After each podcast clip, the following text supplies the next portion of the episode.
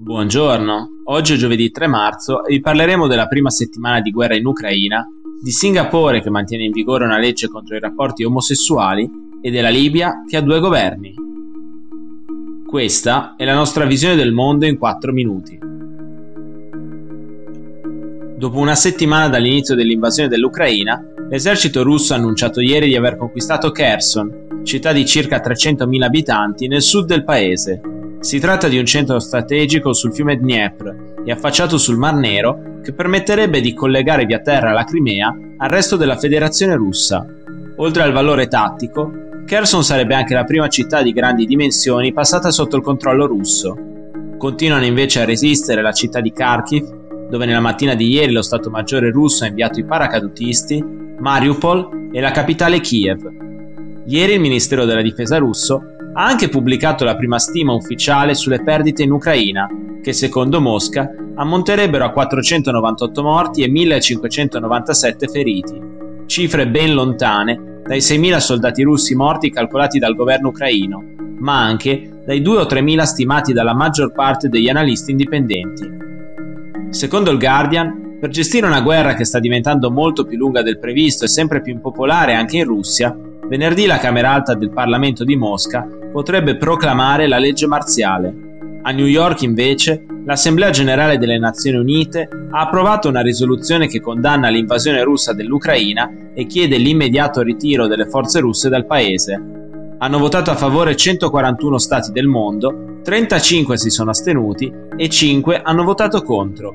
Intanto, nella serata di ieri, la delegazione ucraina e quella russa si sono incontrate al confine tra Bielorussia e Ucraina per un secondo round di colloqui, ma non sono emersi dettagli di quanto discusso. Mentre un accordo per il cessate il fuoco è ancora lontano, più di 835.000 ucraini hanno lasciato il loro paese dall'inizio della guerra. la Corte di Appello di Singapore ha respinto la richiesta per abolire la legge contro i rapporti sessuali tra uomini.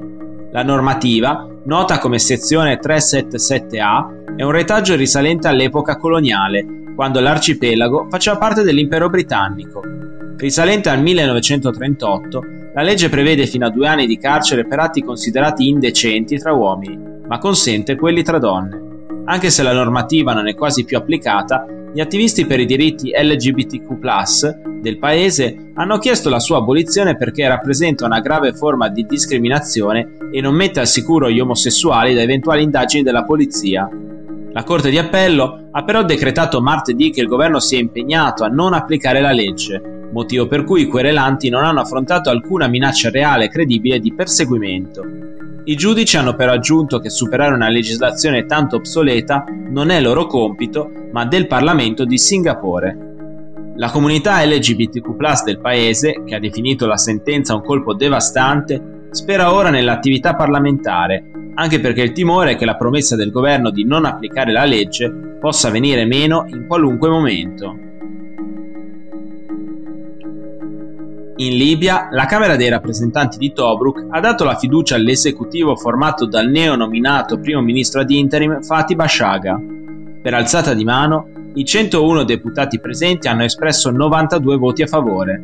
Il governo formato dall'ex ministro dell'interno Bashaga ha tre vice premier in rappresentanza delle ragioni storiche che compongono la Libia, ossia Tripolitania, Cirenaica e Fezzan, e 29 tra ministri e ministre. Si è fatta notare la decisione del primo ministro di affidare il Ministero delle Finanze e quello della Difesa a uomini molto vicini al generale Khalifa Haftar, uomo forte della Cirenaica che con le sue milizie ha assediato negli scorsi anni la capitale Tripoli prima di accettare la tregua e candidarsi alle elezioni presidenziali dello scorso 24 dicembre, poi rimandate a data da destinarsi.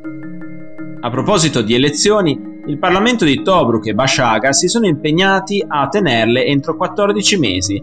Troppo tempo, secondo il primo ministro ad interim, riconosciuto dalla comunità internazionale dall'ONU, Abdelhamid Debeya, che ha definito illegittima la nomina di Bashaga e la successiva fiducia al suo governo.